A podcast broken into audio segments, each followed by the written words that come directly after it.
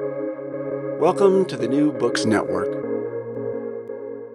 Hello and welcome to another episode on the New Books Network. I'm one of your hosts, Dr. Miranda Melcher, and I'm very pleased today to be speaking with Dr. Matthew Ward about his fascinating, thought provoking book titled Making the Frontier Man Violence, White Manhood, and Authority in the Early Western Backcountry, published by the University of Pittsburgh Press in 2023, which investigates, I think, a really interesting time and place that in some ways we think we know really well. There's certainly some kind of key cultural um, legacies and uh, ways in which we think we remember this time and place. But actually, there's kind of a lot of assumptions built into those legacies and things we've been handed down. And this book does a really proper ex- exploration of why this trans Appalachian West, in the kind of time period during, before, and after the American Revolution, was a place that had quite a lot of violence, um, that thought about violence in very particular ways. So, Matthew, thank you so much for coming onto the podcast to investigate this with us. Thank, thank you for having me. It's great to be here. Could you start us off, please, by introducing yourself a little bit and explaining why you decided to write this book? Yeah, um, I'm a senior lecturer at the University of Dundee in Scotland. We're just north of Edinburgh.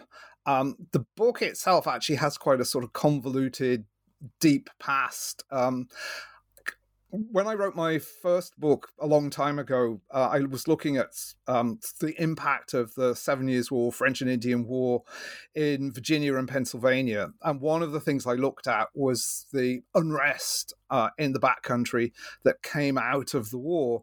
And one of the questions I was constantly getting asked is well, how far is this the Scots Irish? What's the role of the Scots Irish here? And so I had thought for a, for some time about the idea of doing a project looking at the role of sort of ethnicity and violence in the early West.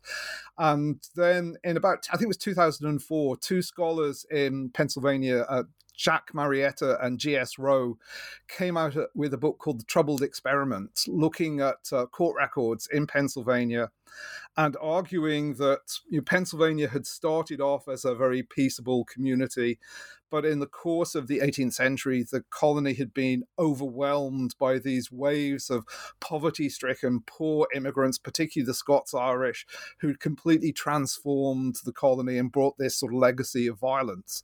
So I came up with this bright idea to, to use court records, which I think are a, a, a fascinating and underused source uh, for early American history. They give you a really good window into what's going on in local communities. So, so I came up with this bright idea to do a big sort of comparative project uh, looking at court records from across the early backcountry, starting off in sort of 1730s and 1740s in Virginia and Pennsylvania, and then steadily moving west as the sort of backcountry moves west over time, and ending up in Ohio and Kentucky. And we also looked a little bit at Canada as well.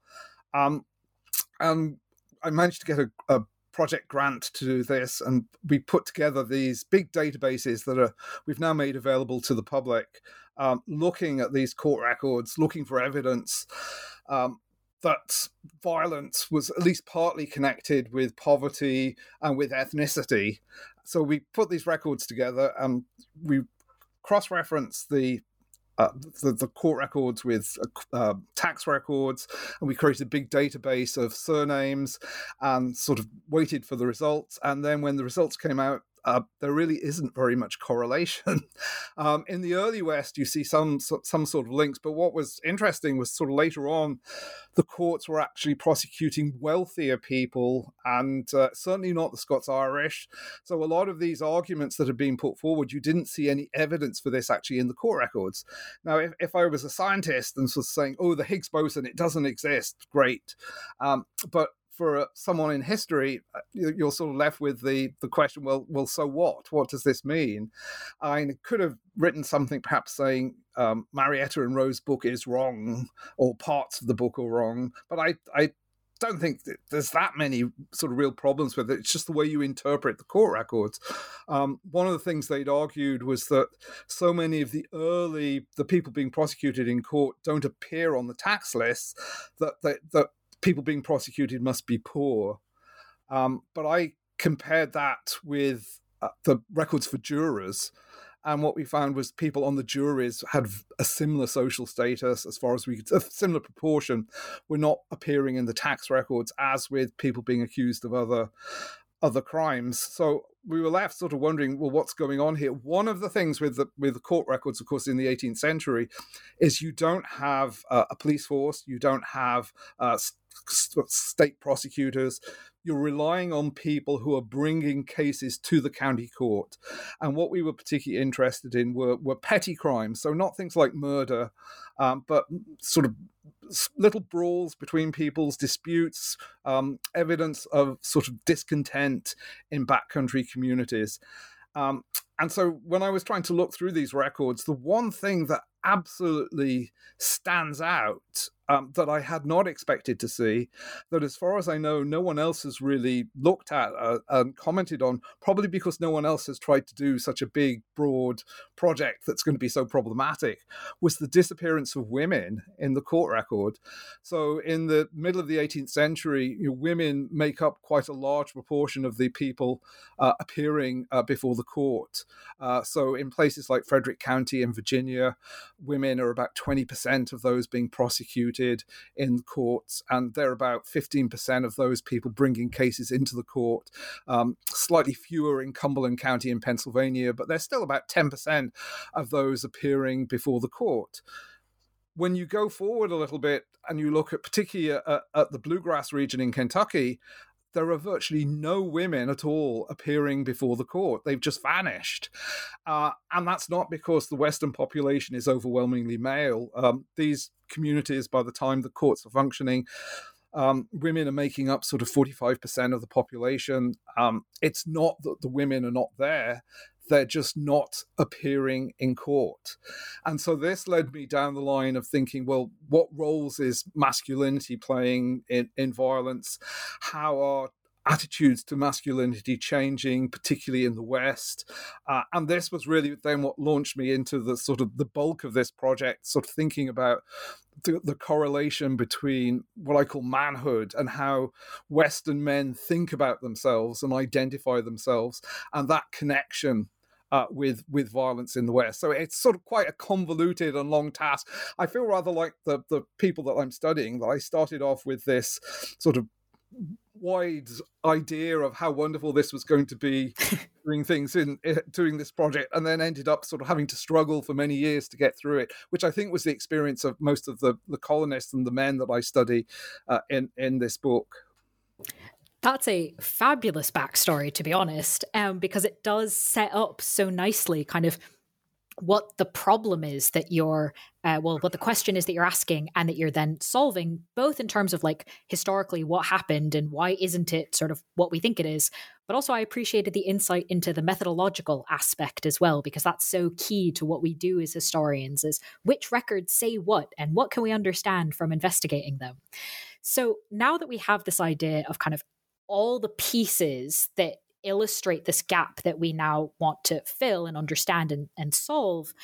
Can you tell us about what you mean by the term 40 years war? Because this seems to be a pretty key part of your answer. And what perspectives you think this new idea opens up for understanding this gap? One of the things that sort of most uh, annoys me in some ways thinking about Western history uh, or the history of the early West um, is attempts to Im- apply sort of Eastern chronologies on the West. So, in particular, I think you could start off just looking with the idea of the Revolutionary War in the West. It it, it doesn't really explain what's happening uh, in the Ohio Valley, in the Great Lakes, any any really part of of the Appalachian frontier, from from New York down to down to South Carolina. Um, the war, the revolution, doesn't make sense as uh, as an issue in the West. Um, it, it hides using it as, as a, a, sort of item of chronology hides a lot of other uh, issues and i think this is this is sort of problematic. I'm just at the moment reading a really interesting book by A. Lynn Smith called memory wars and she talks very much about the importance of what we call wars. She's looking at sullivan's campaign in new york and is arguing you know how we term and think about uh, events is fundamentally important and I think using terms like the Revolutionary War, um, creates a sort of false chronology of what's happening in the West. And I think you can see that clearly with things like uh, if we want to com- compare um, Dunmore's war, Dunmore's campaign in 1774, uh, Clark's Western campaign just four years later. Um, if we use the chronology of Dunmore's war and the Revolutionary War, these are two completely separate events. We have a, a governor who is just a few months later forced to flee from Virginia, waging this campaign that doesn't really seem to make any sense in the broader chronology. And then we have George Rogers Clark, this big campaign to conquer the West for the United States, part of the Revolutionary War. But actually, they're part of the same thing that's happening this attempt by Virginia to claim the West. And for the people on the ground, uh, whether you're talking about Native Americans or uh, a white colonists who are moving into the region. This is one struggle that starts in the middle of the 1750s and goes on until at least the middle of the 1790s. I'm I'm not the first person to sort of argue this. Uh, David Curtis Skaggs uh, many years ago um, argued for a 60 years war for the Great Lakes, um, starting in, in the 1750s, going on to the War of 1812. Elizabeth Perkins has pointed out, you know, that uh, this is a, a one continual struggle. But I think if we try to reconceptualize this struggle as one period rather than breaking it up into into different pieces it makes it much easier to see what impact this was have, having both on native people and in particular on the on the families of these white colonists who are moving into the west. And when you think of the Revolutionary War in the East, 1781, after the Battle of Yorktown, the war sort of winding down, everything's coming to an end. Uh, in the West, 1782 is the worst year of the war. It's it's the bloodiest, most brutal year of the war. It starts off with the Gnadenhutten massacre, and then you you have uh, the defeat the defeat of the Kentucky militia at Blue Licks. You have uh, Crawford's expedition, which is captured. You have the destruction of Hannastown. It, it, it's widespread violence, and the war doesn't really end with with the Treaty of Paris. It winds down because the British stop supplying uh, their native allies with guns and ammunition for a while. But you have this this struggle carries on and you end up with these these sort of battles and struggles in the late 1780s and into the 1790s that don't even really have a proper name. Um, and you end up with Harmar's uh, campaign uh, St Clair's defeat uh, that uh, Colin Calloway's called quite rightly the victory with no name. Why doesn't ha- why is it St Clair's defeat? Why doesn't it have a battle? And then uh, the Battle of Fallen Timbers which is actually the, in some ways the least important of these. It has the least impact on uh, in terms of casualties on both sides sides. Um, and then the war sort of finally peters out. Um, for various reasons. But if you try and interpret this as one period of warfare, it's the same people, the same, they're fighting for the same reasons. It's being impacted by what's going on outside. So the, you can't say the revolution is not, has no impact on what's happening in the West. You have these early settlers in Kentucky, they call one of their first uh, main settlements Lexington.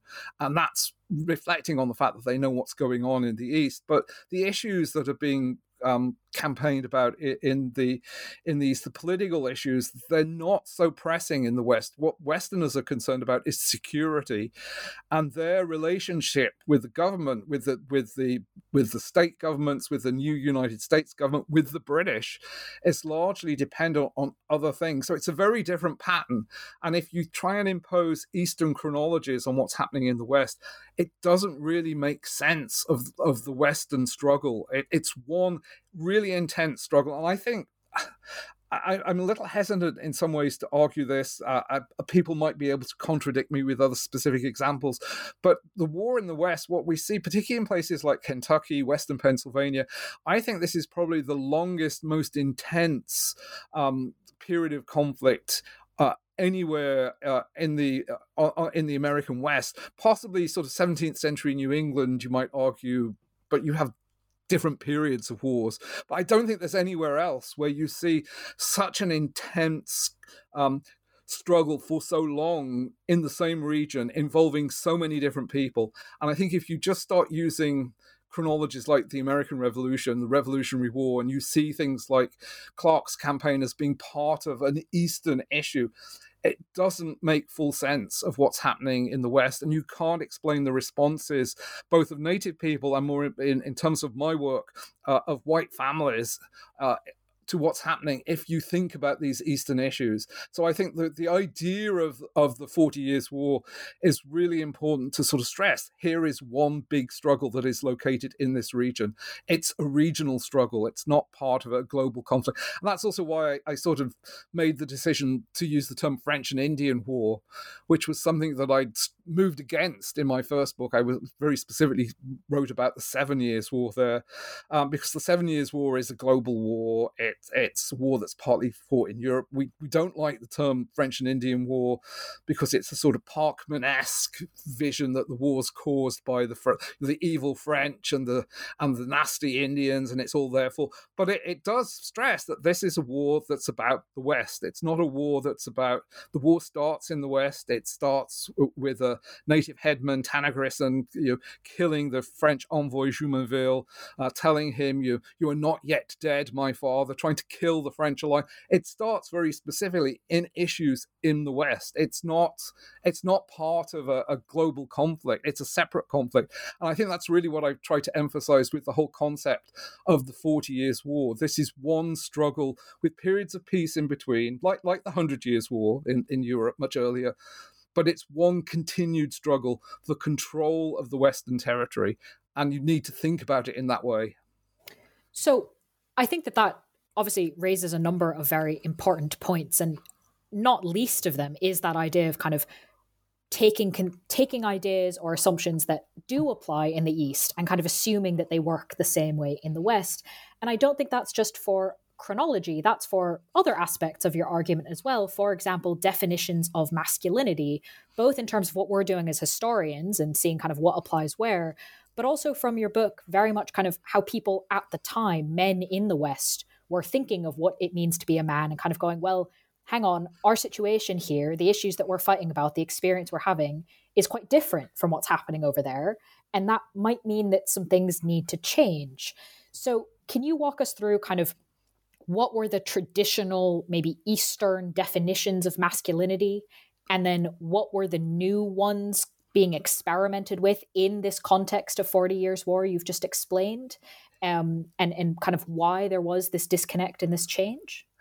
I think uh, one of the things to really think about is the, the way in which um, constructions of masculinity, ideas of masculinity, change uh, over time and how there can be sort of multiple constructions all going on at the same time. So there's not necessarily one idea of what it means to be a man. Um, but in the earlier 18th century, um, certainly the predominant, the most important sort of conception of what a man was was rooted in the idea of what we might call patriarchy, uh, particularly uh, Filmer's idea of, of, the patriarcha. And this is rooted more deeply in, in sort of in, in biblical injunctions.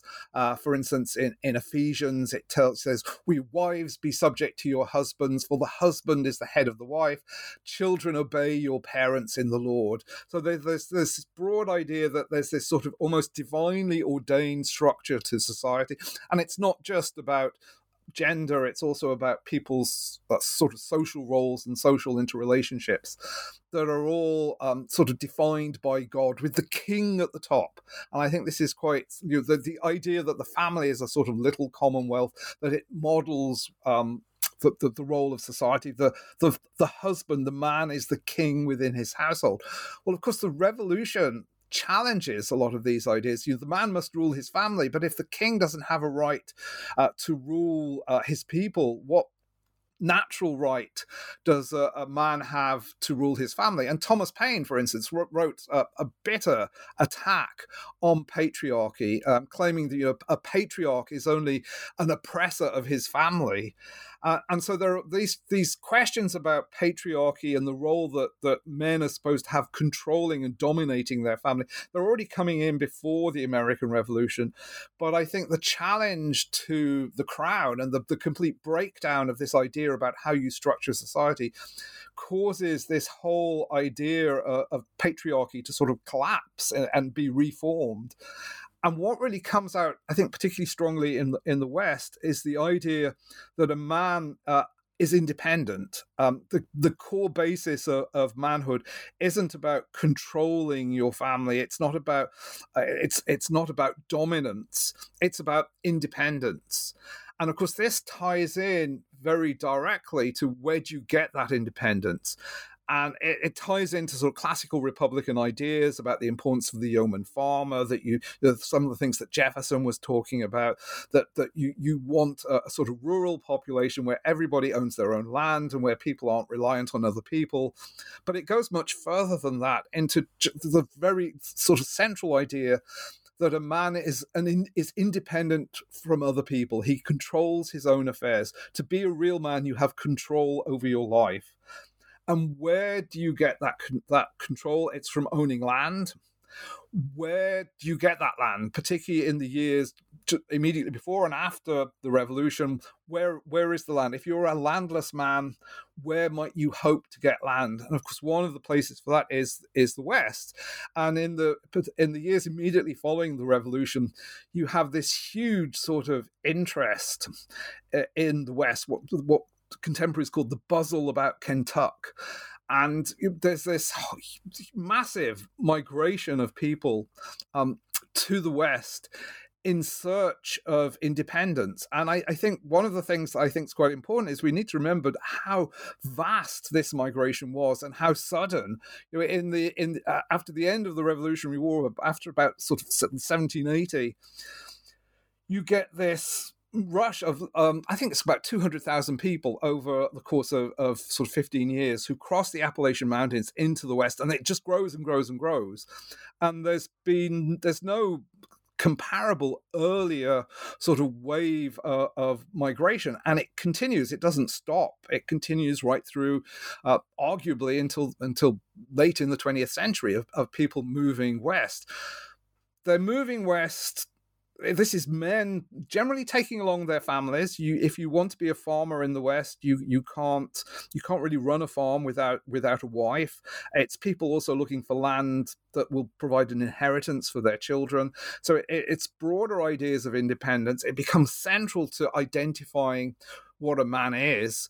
But the reality is when you get to the west most men struggle to get land. Um, obviously there's a sort of image that the west has all of this land that's just there for the taking you can just sort of find a piece of land you can mark a tree a tomahawk claim to the land and it's yours that's not that's not what the reality is like. In reality, the land is owned by other people. People think they've taken land, but then they lose it. And so the men who go out expecting to be able to get land and claim independence often end up being forced to become tenants of other people. They're forced to become day laborers. They're forced into the very definition of not being independent. And at the same time that you have all of this, you also have, you know, the 40 years war going on. So you have these, you, you've taken your family out west and you can't even protect them. And of course, protecting you, if independence is one definition of manhood, protecting your family uh, from harm is another very basic definition of, of, what what it means to be a man. And so you've taken your family out west. In most cases, we know women did not want to go west. I mean, for, for women, Western migration must have been shattering. Um, you know that you lose your family ties, you lose your neighborhood ties when you're out in the West. The lower population densities mean you have comparatively little uh, communication with other people. Certainly earlier on, uh, a lot of people talk about how isolated the women in the West were. It's a common theme uh, through these uh, through all the sort of contemporary accounts of the West. The isolation of women, the hard work that they have to do. You know, you've no longer got a, a, store where you can get even things like cheese and cloth. You're having to make everything yourself. So you've exposed your your family to these hardships, and at the same time, you're facing the the absolute horrors of of warfare, um, the fears of warfare, the fears what are going to happen uh, to your family, and for a lot of men, I think that sort of signifies sort of failure. They've gone west hoping to get their manhood, to get their independence, and prove that they are men.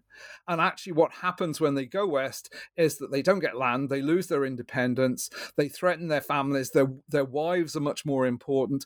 All the things that were not supposed to happen to them start to question their own constructions of what it means, means to be a man.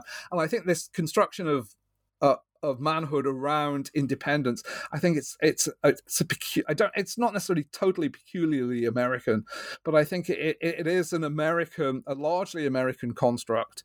Um, you see it in things like Benjamin Franklin's autobiography, um, the the importance of being able to make your own way, improve yourself. If you fail, it's because you're lazy. It's because you have some uh, character flaw. So these men who don't get land, whose families are suffering, who who's who who are afraid of whether their women and children are going to be captured in in a, a native raid, uh, for them they've failed to prove themselves as men. So I think this shift from patriarchy to independence emphasizes the importance of land. It fuels this migration. And then it, what happens in the West is it sort of seems to underscore the fact that these men have failed to become men, that you, mm. there's something wrong with you, um, you're, and you need another way of proving that you really are a man. Mm. All right. So let's add on to that then, or bring into that conversation. Um, how much was racism against Native Americans part of this new kind of search for what it means to be a man? And where does violence come into this? I think in some ways the, the, racism against Native Americans is is not necessarily a cause of of these new constructions of masculinity. It's more a result of the constructions of masculinity. Um, it's really interesting. If you one of the one of the sort of collections of sources that I used um, after I'd looked at the court records were these collections of interviews by a man called jo- John Dabney Shane, um, who was a, a, Presbyterian minister who traveled around the Ohio Valley in the seven, late 1730s, 17, it's in the 1830s, 40s, uh, interviewing um, frontier settlers who'd survived and basically taking down their accounts more or less verbatim. I mean, this is almost oral history. Um, there are some problems with it in that you know, the, the, people he's interviewing are overwhelmingly male. There, there are a few women, but they're largely men. Uh, there's no Native Americans, there's no African Americans, but they're largely poorer, ordinary people who'd moved out to the West when they were young, so that they're remembering back to their childhood. And what you what what really struck me looking at at these accounts is just the extent of violence. Violence is is just it's it's everywhere in these accounts. What you would then expect is that you'd see throughout the accounts a sort of hatred of native people. Um, but actually, it, it's much more nuanced. Um, I looked at the use of the term sort of savage in these accounts, and sometimes these people are referring to native people as savages. But when they use the term savage, it's as often applied uh, to to white men in particular who are behaving in a particularly brutal fashion. And you certainly don't get the perception coming from these accounts that these groups of people uh, are particularly um, racist to, to Native Americans. It, it's quite it's quite strange in some ways, and I think you see this uh, even cl- more clearly when you look at an individual, uh, perhaps like uh, Daniel Boone. Um, Boone had every reason um, to hate native people. His son James had been captured. He was on, in in 1773. He was only 16. Um, someone witnessed his capture. He was tortured and killed. Um, Boone himself was then captured by um, native a native party in February 1778. Uh, he was held um, captive for about uh, four or five months. He eventually escaped. He was then court-martialed. Um, he was always sort of viewed very suspiciously by a lot of people. Then 1782, the Battle of Blue Licks. His younger, another one of his sons, uh, Israel, was killed at the Battle of Blue Licks. Boone had every reason to hate native people, but at the end of his life, you know, he moves to Missouri. He's actually he's out hunting. He's the very people who had captured him, in, in the family he had been with in, in in the 1770s, are the people that he's spending a lot of his life with at the end of his life. And I think this this sort of complex relationship where violence is commonplace, but the, the hatred to native people is not always there is quite important and it's I, it was one of the things that i found quite striking. But what you do see is is violence emerging and, and sort of racism emerging as um, as a way of proving manhood. And I think you see this with something like the Gnadenhutten massacre. Uh, so the Gnadenhutten massacre takes place in, in the spring of 1782. Um, the militia from western Pennsylvania set out uh, into the Ohio country and they come to the, the the Delaware village of Gnadenhutten, uh, which is the Delaware. They're, they're, Christian converts. They're pacifists. They've actually been supplying intelligence to the United States for much of the Revolutionary War. Um, they're there for a few days, and gradually the, the, the, militia gets more and more jumpy, and then. Uh, they massacre the entire population. A hundred men, women, and children are, are, killed by hammering them to death. They use mallets to kill them in the uh, in the uh, in the rooms of the settlement, um, the slaughterhouses. Uh, hundred of them are killed. Um, I think the issue with this is why Rob Harper's raised this in his discussion of Gnadenhutten. Why were people afraid to stop it? Why would no one stand up and say, This is bad? You can't do this. We don't want this. Men are using displays of violence as a way of proving the fact that they really are men. We're not afraid, um, but no one is standing up to stop this. And with Gnadenhutten, I think you see it. William Irvine, the, the commander of the Continental Forces at Fort Pitt, he, he's you know a, a continental officer. He writes to his wife begging her not to criticize the Gnadenhutten massacre, not to let anybody know what's going on. If the commander at Fort Pitt, who could have brought the per- perpetrators of, of this massacre um, to terms, is afraid that people might think he doesn't support the massacre, I think that that says quite a, a lot about the, the some of the driving forces that are creating this violence. And where in my book, one of the things I, I look at is a, a sort of famous um, episode in 1786 um, when uh, expedition of the Kentucky militia uh, arrives in the Ohio Valley and they they, they kill um, a native headman called Moluntha, who is uh, an American ally. Um, he's an old man. And historians typically have described this as a, a clear example of sort of uh, of hostility towards Native Americans. It, it, it's it's it's an outburst of Native hostility. It, it's an example of this sort of in depth of, of racism that exists. But when I looked more closely at this expedition, what you started to see was all sorts of different things going on. Um, there were huge disputes within the expedition about who should lead it, about how it was to be conducted. Then, when they got to the village, the, the American colors are flying. Moluntha comes out to talk to them.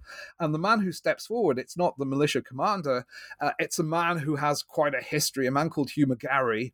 Uh, and he'd been um, in the Kentucky militia for many years. He was famous or infamous in Kentucky for being the person who, at the Battle of Blue Licks, uh, had argued that the, the Kentucky militia should advance forward.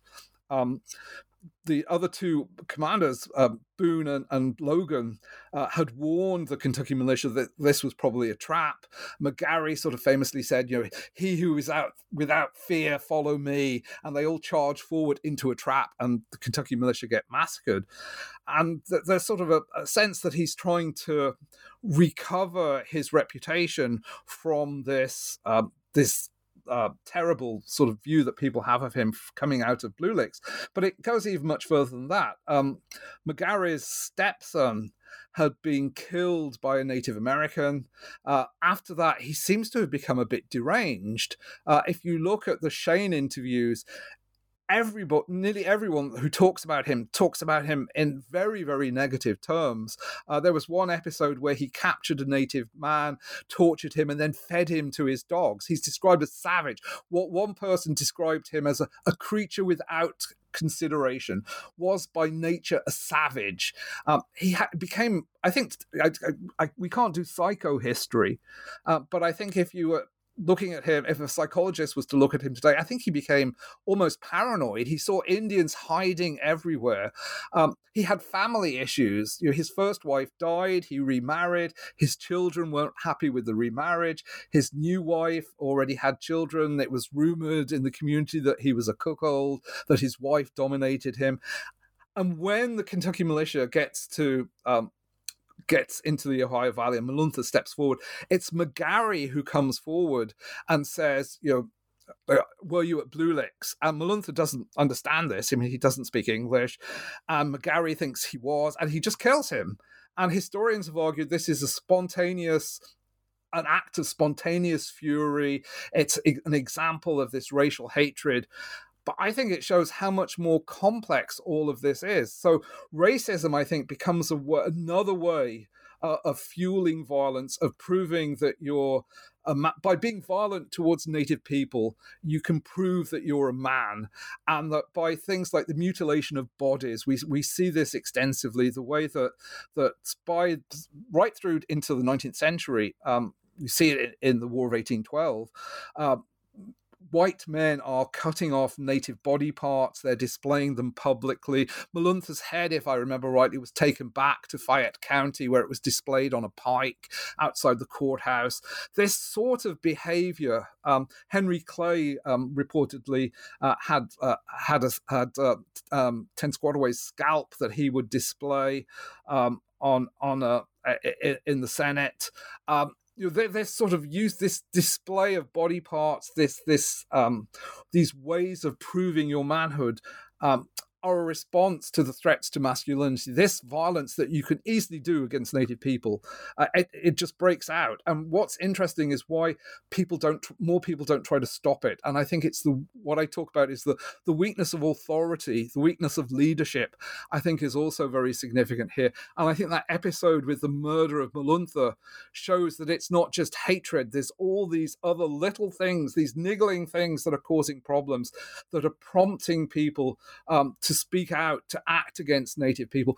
We see quite a lot of examples of, of uh, of things like the torture of, of native people who are captured, fed to the dogs, they're they're flayed. I mean, this this absolute these descriptions of absolute horror in the West, but actually most of the Shane accounts, you don't have it's there's not this very strong hatred towards native people and i think that's one of the things that really struck me and I, you see it so clearly with boone it should be there but it's not it, it, it's a much um, a much more nuanced approach. It's some men, particularly men in the militia, who see this racism, this this violence as a way of proving, and it's another way that they can prove that they really are men.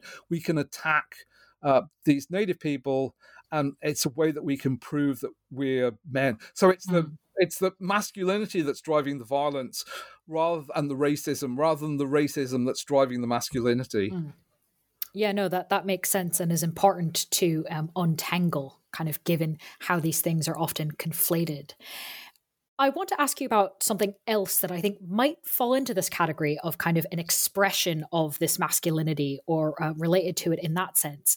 And I promise listeners, I know this will sound like a tangent, but I promise that it is actually in the book and is not it is very relevant. And I'm Matthew, I'm sure you're going to be able to explain it properly to listeners. What I'd like to ask you to kind of discuss, given what you've told us so far, the rise of horse racing, especially in Kentucky. How does that relate to what you've been telling us? I think I, I, it's interesting that you say I have to d- explain why this is a tangent. I think this is absolutely central. I mean, it's it's part of the big story that's going on.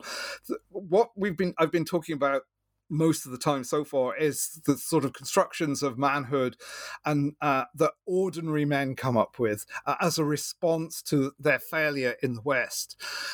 Alongside this, you you have different constructions of manhood going on at the same time. And while poor men might be using violence, they might be using racism, they might be using these as a, as a way of expressing uh, that their frustration, that their manhood. Elite men, wealthy men, are developing rather different constructions of masculinity. And horse racing taps right into a whole range of these different things. Um, the type of horse racing that develops in Kentucky um, is rather different from what had been used in Virginia particularly before the 1750s, which would been uh, uh, early horse races were just very short, sort of quarter mile races where anybody could participate, and it, they were sort of community events. What develops in Kentucky, in the particularly in the 1790s, is what's called distance racing, uh, where you're racing stud horses. So you you have a you have a, you know the the breeding of your horse. They're often uh, have they tend to have sort of ties back to Arabian horses, to British horses. Um, they're very expensive. It's not just some nag that you've got out that you're racing around the racecourse. This is where elite men can display their wealth. Many of the jockeys are African American. They're wearing bright clothing. Uh, you're gambling freely. You're displaying the fact that you have so much money.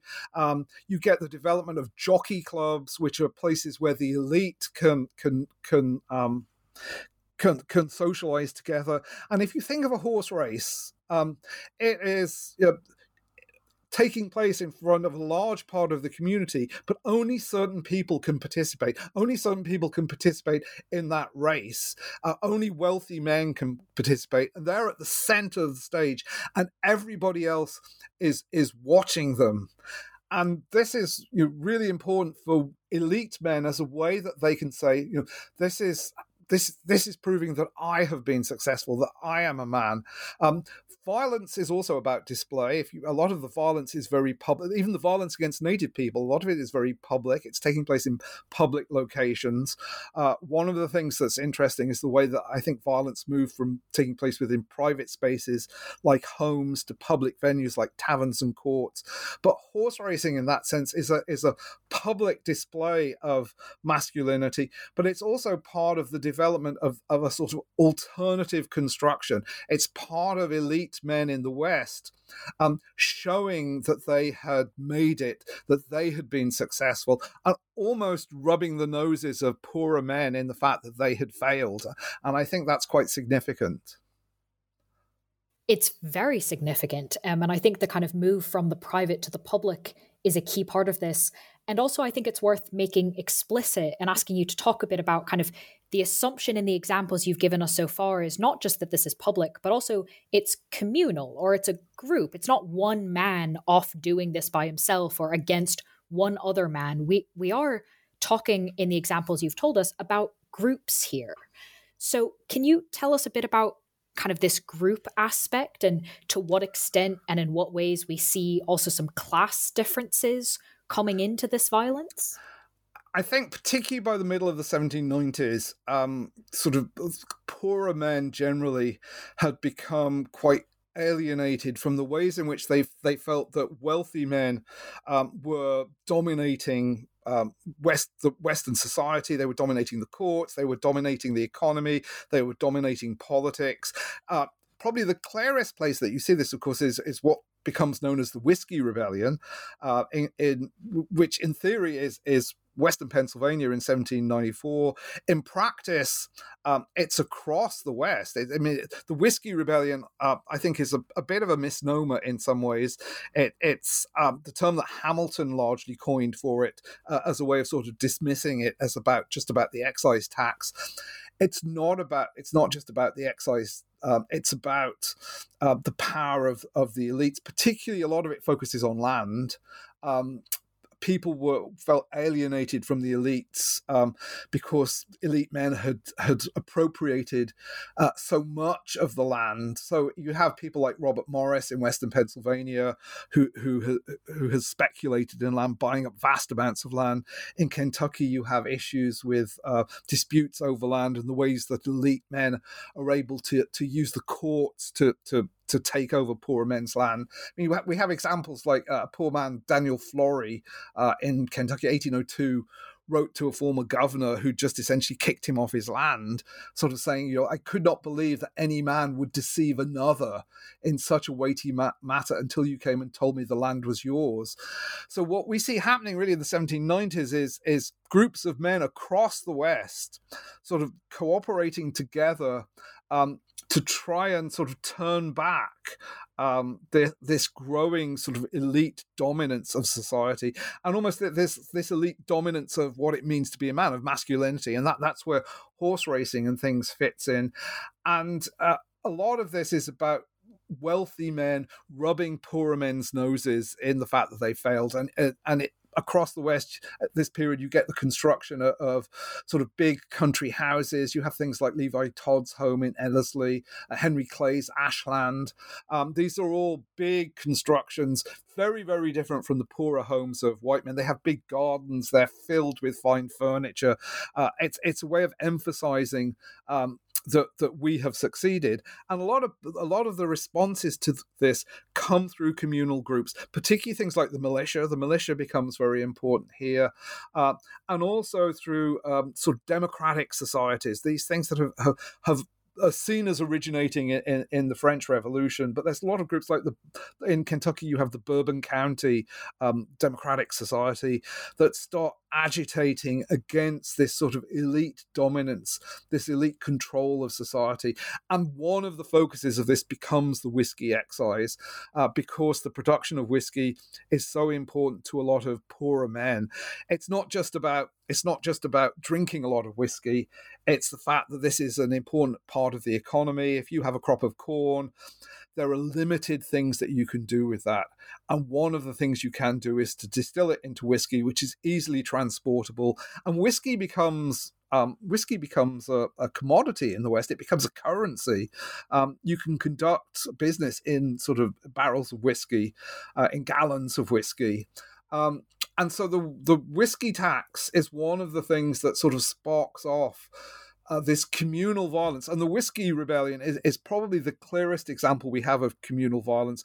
Uh, mobs attacking the homes of, wealthy elite men, uh, particularly Bower Hill outside um, Pittsburgh, mobs mob preparing to march on Pittsburgh.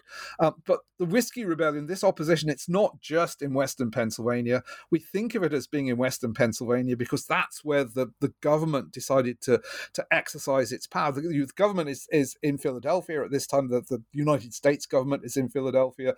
Western Pennsylvania is relatively easy to get to. Kentucky, Western North Carolina, uh, it's too far away. So if you want to show, display your force, you do that in Western Pennsylvania, but in Kentucky, there's no collection of the whiskey excise. There are democratic organizations getting together to protest this. Um, there's, there's protests against the power uh, of the uh, of the elite, and I think it reaches its peak in the, middle of the 1790s. The Whiskey Rebellion, in a sense, is is this obvious expression of it because the government tries to stamp this down. But you see these sort of protests in Kentucky as well, and you see it in things like like almost just riots at court days. Um, Western courts become almost places uh, uh, of derision, and uh, and court days often become a, a, an opportunity for groups like the militia to sort of raise protests, and I think this is quite significant. So it's 17 middle of the 1790s, and it's a it's a protest against this elite demonstration of um, how they've succeeded while poorer men have not, mm. and it, hmm. it generates this widespread violence. And can we talk a little bit more about the courts in all of this? Um, you mentioned them just now as being sort of sites of protest. Um, and obviously, at the beginning, the role of court records is key to this whole investigation. So, can you tell us a bit more about the authority of the courts in this, especially sort of 1790s context? I think one of the things I, I, I that I found as really important in, in looking at Western communities was the, the role that courts played generally. I mean, we, we think of the role of the county court today as being sort of relatively superficial, as not involving a, a sort of lot of people. But I look, one of the things you see is that court days are these big sort of social communal days. Um, in Frederick County, when I looked at that, in, in, one court session, a quarter of the population are appearing, a quarter of the male population are appearing before the court in some function in just three months in some form. You see the same in Kentucky in in the uh, early 19th century. Court days become days when everybody gets together. If you're not appearing in court, you go along to see what's happening. But the role of the courts shifts and I think this is this is really important because in the 1750s, I feel the courts were representative of their communities in various different ways.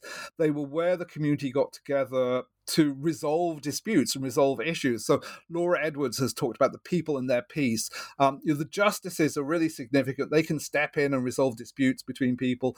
A lot of these court cases are resolved by equity rather than the rule of the law. You know, what's really fair? What is what is what does what does an individual really what is he owed not by law but by fairness and in a commercial society uh, as as society becomes more uh, as the economy develops as people are moving around more law has to be prescriptive. It can't be um, based on equity. You know, a merchant needs to know that they can collect a debt. They need to know what will happen if they if some if some if someone um, defrauds them or if somebody um, if you if you want to build a, a dam on a river, you need to know what the potential implications of that will be. Who you need to what rights you need to purchase. You can't rely on a court just deciding what is fair or what is not.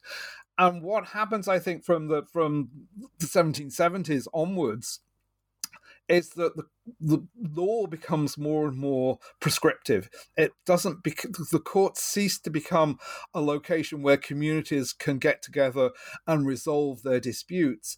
It becomes a place in which a, a dogma, a, a, specific set of rules is applied uh, to what's going on. And we see that Ohio, for instance, decides to completely abolish common law. Common law continues after the revolution in m- most of the uh, in most of the um, American states, but Ohio decides that you know in a democratic in a republican society, this sort of law based on tradition, based on what has been done before, based on previous decisions, shouldn't happen. We should just rely on what's in the statutes. And what comes out of that is it removes the ability from communities um, to resolve disputes. So you, before the 1770s, 1780s, local communities could get together and, resolve a case based on not necessarily the letter of the law, but on what they felt was fair. Um, this becomes impossible by the by the 1780s and 1790s, and there's a, a really good example of this uh, in a in uh, Washington County in Pennsylvania in in place Miller's Run. Um, a whole load of, of, families had settled on this land in Miller's Run. Uh, they thought they had purchased uh, the land from from the, the, quite legally from the owner, uh, but in fact there were problems. Uh, with their with their purchase, uh, a wealthy uh, nabob comes along and tells them actually I've, I've got the land it's mine. He offers them some long-term leases uh, but they're too expensive they can't afford them. Uh, they believe that they have rights in law but the the the landowner takes them the case to law and there's a, a, sort of story in the local community that he came before the men just before the case and said holding up a red handkerchief he said gentlemen i will have this land just as surely as i now have this handkerchief and the case goes to court. Um, the man's agent reported to him uh, that the jury had wanted to give verdicts for the defendants to let the, the men stay on their land, but the letter of the law was that the land was his. So his agent sort of suggests to him, I suggest you let these people harvest their crops. Perhaps you might want to give them a little bit of compensation. Uh, you don't want too much um, hostility in the community uh, after all of this. So th- this is a clear case, I think, where the courts wanted to rule in favor of the people who were on the land, who had thought they'd purchased the land, but they have to rule instead, because of the letter of the law, in the favor of, of this wealthy land speculator that wealthy land speculator is, is a man called George Washington, uh, which is why we so know so much about the case. Uh, and Washington, of course, makes a lot of his money um, through land speculation, as do a lot of leading Americans in this time. So it, it, part of it is the impact of commercialization, the need for courts to become and the law to become prescriptive and for people to be able to predict exactly what's going to be able to happen. And this mm. removes the ability of the courts to be able to resolve disputes. And this then means that you need to find other ways of resolving your disputes. You can no longer take a dispute to court. And I think that's why, if you look at the courts in Kentucky, they become more and more preserves of the elite. Ordinary people are not appearing in court because they just don't believe that they can resolve their disputes there. So they have to find some other way to do this. And, and violence and fights and struggles for ordinary poor men are one way that you can you can prove yourself in the same way that elite men like Alexander Hamilton are dueling for poor men a, a, fight, a rough and tumble fight, is one way that you can prove your masculinity. But it, the decline of the courts, I think, in that way, is actually really significant because it gets rid of this community way of resolving disputes.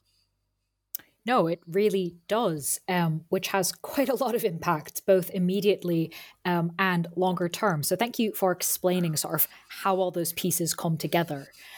I want to ask you to tell us a little bit about kind of the how this is remembered and what are some of the kind of continued legacies that we see or saw from this period sort of going forward? Because as you've demonstrated to us there's a lot of factors that create this new masculinity and the ways that it's expressed. Um, and those impacts don't kind of just form one generation and then go away right? They, they have quite an impact. So can you speak to one piece of this sort of legacy? Um, militias and gun culture? Yeah, I, I think um, the roles of the militias are, are, are very significant, uh, and the ways that the militia sort of starts to become so significant in the West. Um, if you actually look at what went on directly in the Western campaigns, right from the 1750s through to the War of 1812, the militia is is not a, a great military uh, success. Um, all the military commanders complain about the militia, uh, but it becomes this great sort of symbol of um, of independence. The militia is really a key. Um, component of, of the idea of independence local communities can defend themselves uh, in reality, they, they really can't. Um, but the militiaman, uh, particularly uh, men armed with rifles, um, defending their communities against incomers, particularly Native American tax.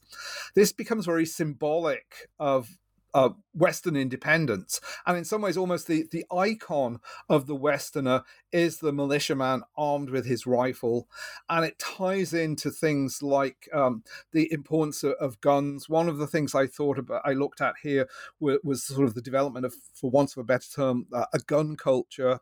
Um, I think it, it, if you look at the West, um, before the 1750s, it's very difficult to see that guns had a particular role within society. There were quite a lot of guns about. Um, I looked, I used some of the work of Carol Shammas, who developed some um, uh, databases based on uh, uh, on probate records, and I just looked quite quickly at what she'd done there. And you know, I, I probably about half of of probate records contain guns, which suggests that there's a relatively widespread ownership of guns. They're not ubiquitous, um, but they're quite widespread. Um, but what seems to happen in this period is that the image of a man armed with a gun becomes much more important, and guns start to become very symbolic. Um, it's not just the gun; the gun becomes a symbol of freedom and independence, and the militia is one of the places that you you can uh, you can um, develop this. So you get this, the militia becomes a very important community organization, and it's a community organization largely of poorer men, and I think that's what's what's significant. It displays in front of the community rather like horse racing, but the militia is, is ordinary white men. They organize events like Fourth of July parades. They display. They have shooting competitions where you can display um, your your prowess at shooting.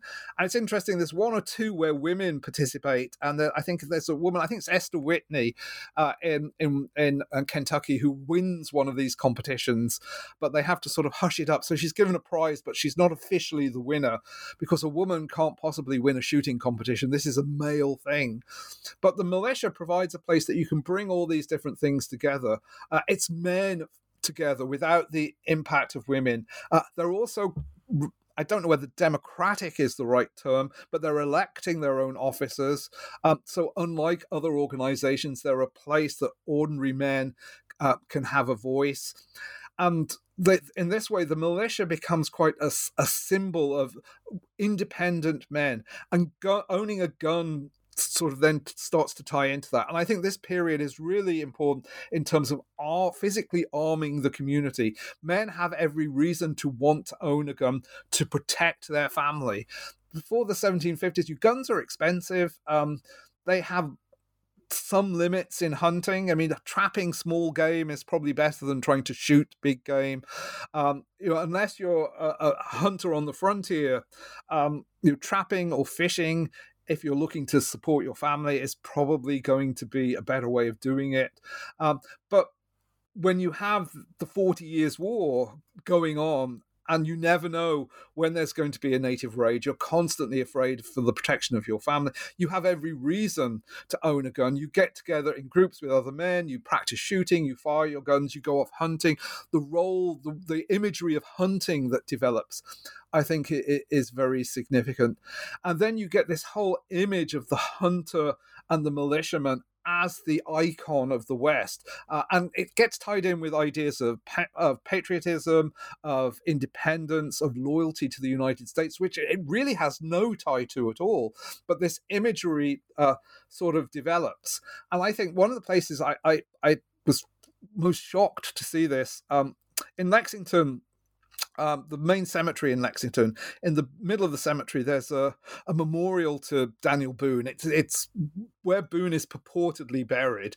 Uh, so Boone died in Missouri, but like 20 years later, um, when this, this cemetery in Lexington opened, they decided they needed something to attract people into the cemetery. Uh, so they contacted Boone's family and they dug up what they thought was Boone's grave and transported Boone back to, to Lexington, uh, back to Frankfort, Kentucky, uh, where he's buried, uh, where they buried the body. And they put up this big memorial. And every side of the memorial, there's one picture of Boone's wife, uh, Rebecca, milking a cow, but the other three sides are all images of Boone in a, a, a coonskin cap, carrying his rifle, you know, in various different poses, defending, uh, fighting against the Native American, talking to other settlers, and th- this sort of image is so powerful. But that's not Boone. I mean, th- this is an image in some ways that's developed even later, coming out of Davy Crockett, the coonskin cap. It, it's a completely invented image. I think it has its origins with with Benjamin Franklin in, when he was in France, trying to prove that he was a real sort of Western man. And then it reemerges in the 1820s and 30s as a sort, or 1830s and 40s, as a symbol of ordinary men in the West. But this is not Boone. So this imagery of guns, of the militia, of, of Western violence picks up, sort of particularly in the 1820s and 30s, as a way of men thinking about their heritage, uh, of their background. And it's then really developed by uh, another famous man, Davy Crockett, um, who has political issues for trying to develop this. You know, he's running against Andrew Jackson in Tennessee. He's Jackson's his local opponent. And Crockett sort of develops, the, crafts this image of himself as a plain speaking frontiersman uh, and it gets legs, and, and it, these stories develop. And ironically, after after Crockett uh, dies at the Alamo. Uh, there's this mass publication of what are called Crockett almanacs, and this is actually where the image of the coonskin cap really develops. It's in it's in the Crockett. It's not even Davy Crockett himself. It's the Crockett almanacs after his death, and it's quite clear that this imagery, the Crockett almanacs, are these are these of 20, 30 page documents, or 20 or 30 page publications uh, that contain all sorts of details useful to uh, sort of farmers. Um, so there, will be in, information about, you know, um, the moon, the phases of the moon, sunrises, all these sorts of different things. But interspersed within these are these sort of wild, mad stories about Crockett's escapades, lots and lots of pictures I mean, the loads and loads of cartoons all the way through these. They're horribly racist, um, terribly misogynistic, um, but they the pictures of Western men within there that they're often armed with rifles. they have got their coonskin caps on. This is the image of the frontiersman. And when you go and look at Boone's memorial to Boone in Frankfort Cemetery, that is the picture you're seeing. It's not a contemporary image of Boone from his life. It's something that's completely different, and it ties into the militia. The idea of men armed with guns, battling other people, defending the community, defending their families. Um, I think this becomes. Um, really important about how people imagine the West. And actually, in the Revolutionary War, um, the West is not a, a, sort of center of great uh, loyalty. Um, you know, people like Boone, Boone carries a, a, a militia. Uh, his appointment as a militia officer from Governor Hamilton with with him throughout uh, a lot of his life. Uh, he, you know, he he he leaves the United States to live in in Spanish Missouri.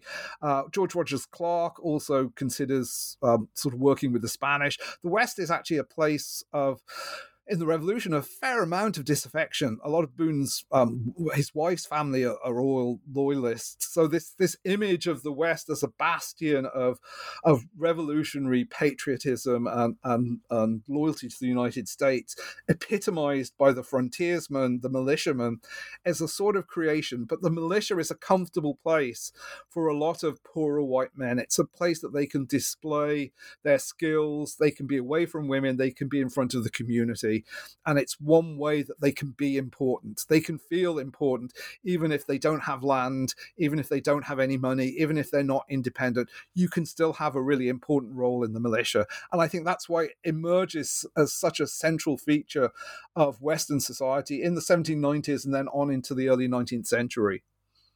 Mm. I think it really brings together a lot of the things that you've been telling us, and that is such a great explanation for then why it endures.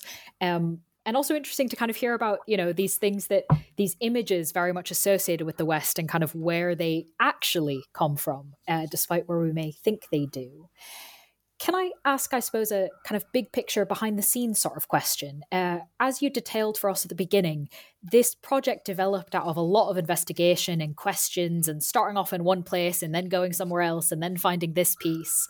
Is there something you came across in the research or writing of this that particularly surprised you? I think that the biggest thing that that's well, there are a number of different things. One of which I'd pick up on at the start would be the, the, lack of women in Western courts. That that was something that I was absolutely not expecting to see, uh, and I don't think it's something that other people have commented on.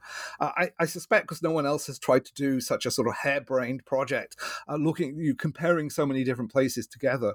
Um, but the lack of women in the Western courts was was something that I was just not expecting to see at all. Um, and it, it is really striking. What what's going on there, I really don't know. I'd say further than that, um, the, the, inequality in the West, I, I was not expecting. You know, I don't want to feel like a, a Turnerian uh, with the image of the West as being a, a very equitable society, um, but particularly the bluegrass regions of Kentucky, places like Mason County in Kentucky, the, the, the top 10% of the wealthiest 10% of the population own something like 93% of the community's wealth. These were incredibly unequal societies, uh, much more unequal than anything you would see in the East. And I wasn't expecting to see that at all. And what I found quite interesting, something I didn't really talk about in the book, we we looked a bit at Canada, and it, the original idea was to include uh, a, Canadian component within this as another comparison, but it, it just made the book too complex, too complicated and complex. But it was sort of amazing that the, the, the, the image, the, the myth of the American frontier, the idea of, of sort of these egalitarian Western communities, you actually sort of see it in Canada. Uh, the Canadian communities actually looked much more like I thought American com- communities are purported to be. Um, and what was also interesting in in, in uh, Upper Canada, places that we were looking at, the same people. I mean, the, the particularly the, the movement of people from Ohio and Western Pennsylvania into Canada, back again. The same elite men were involved. A lot the same merchants. The same. The the, the frontier is incredibly porous. Um, and I think one of the things that frustrates me sometimes with uh, American history generally is the the frontier is sort of this curtain uh, that cuts off everything to the north and to the south. And actually, particularly in the 18th and early 19th century, um, the frontier is of uh, the, the, the, border with Canada and the border with Mexico is incredibly porous. People are just moving around and moving about. So I say if, if there were any things that really surprised me, it would be that the lack of women would be the, the big thing. What you why do women disappear so much from Western courts? And you know, I say I talked a lot about the masculinity, but I think there are other things going on as well that don't really sort of make sense. That you know, a lot of women in the in the East uh, being prosecuted for things like sexual misdemeanors, so fornication, bastardy, uh, slander, uh, these sorts of things appearing in, in Eastern courts and continuing right through the 18th and into the 19th century. You don't get that in the West, but it's not because they're not prosecuting sort of moral misdemeanors elite men are all being prosecuted for things like drunkenness, for swearing, for breaking the Sabbath. So why do these things change? And I, I, I, I it's one of the things. If I had more time, I'd like to try and do a much bigger exploration of that. I'm, I'm not sure how easy it would be to come up with all the exploration and explanations why Western courts completely disengaged from women and why women are just not considered important in the West. Um, it's t- I mean it has to be tied into all of these issues of, masculinity and the roles that the courts play in the community. But that was the big shock for me: the lack, the absolute lack, in, in some cases, a total absence of women from the county courts when they had been so visible in those courts earlier on. Hmm. That's a really interesting um, thing to notice and, and hopefully somehow someone will investigate that further probably more than one person it'll take to untangle all of that. Um, but that does actually lead me quite nicely into my final question. Uh, now that this book is out after so much work went into it is there anything you might be working on next? Whether or not it's a book whether or not it's on this exact topic that you'd like to preview or highlight yeah, I, I, mean, I've been working on this this project for so long. Uh, there's there's a number of other things that along the way have sort of started to to, to boil up. And to, if I if I'm honest, I'm sort of now at the stage of my career, I'm starting to think about sort of reducing my hours, having more time to to write. I mean, that's that's when I think when you get towards the end of your career, you seem to end up with more and more time spent uh, doing administration and things rather than doing the things that you like, like teaching and writing. But uh, the number of things. I mean, one one of the things that that I really want to do is, write a sort of bigger um, not quite a popular history, but but the Forty Years' War. I mean, I I think uh, you know, I'm always disappointed with with the books that seem to exist on the Revolutionary War in the West and the way they portray the war. And I think there's quite a tension between sort of academic histories and popular histories. Uh, so one of the things I want to think about is is, is a, a book project there. I'm also interested in thinking about a fundamental question: Why did the Ohio, well, the Northwest Territory, the Great Lakes in particular, why did they become part of the United States? Um, I did a little bit of work a few years ago on, on the uh, Treaty of Paris in 1783, and the, again, Americans just presume that there are good reasons. Uh, you know, it's obvious that that uh, that the American border be, would be where it is. It, it's not really, and I think it's quite. You know, I don't want to go down the lines of all alternative histories. Um, but the, the, the US Canadian border is in some ways almost an accident. It could have been a lot further south. That would have had different reasons. And finally, I think the the main um, the main project that I'm really working on uh, that I I started working on at, at, the same time that I started this project, um, but I obviously I had to divert my my work into this project. It's looking at sort of native demography uh, in the Upper Ohio Valley uh, in the second half of the 18th century. What what I'm really interested in is is why what was happening to the native population. And I think if you think about it in one way, um, you know, native people in 1750 control the region. Obviously, by the early 19th century, they've disappeared. Well, the people haven't disappeared, they've been pushed out, but the population has dropped dramatically.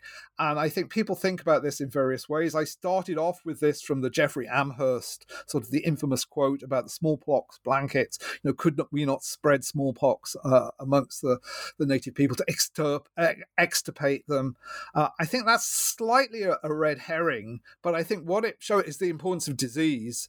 So what I'm interested in thinking about is why were native people why would, epidemics having such a devastating impact on native people? Um, when we think of this much earlier on, we talk about it in terms of virgin soil epidemics. You know, native people hadn't been exposed to these ep- diseases before. That's not the case by the late 18th century.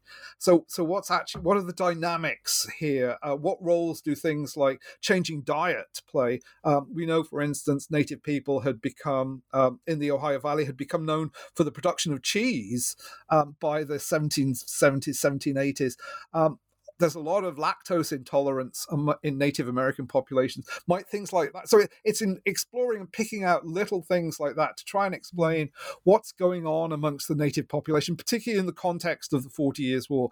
I, I mean, I, I've got really on a sort of hobby horse about trying not to think about you know all these different campaigns as being separate things but being one struggle and thinking about mm. how that affected the northwest and all of these books actually relate to that topic mm-hmm.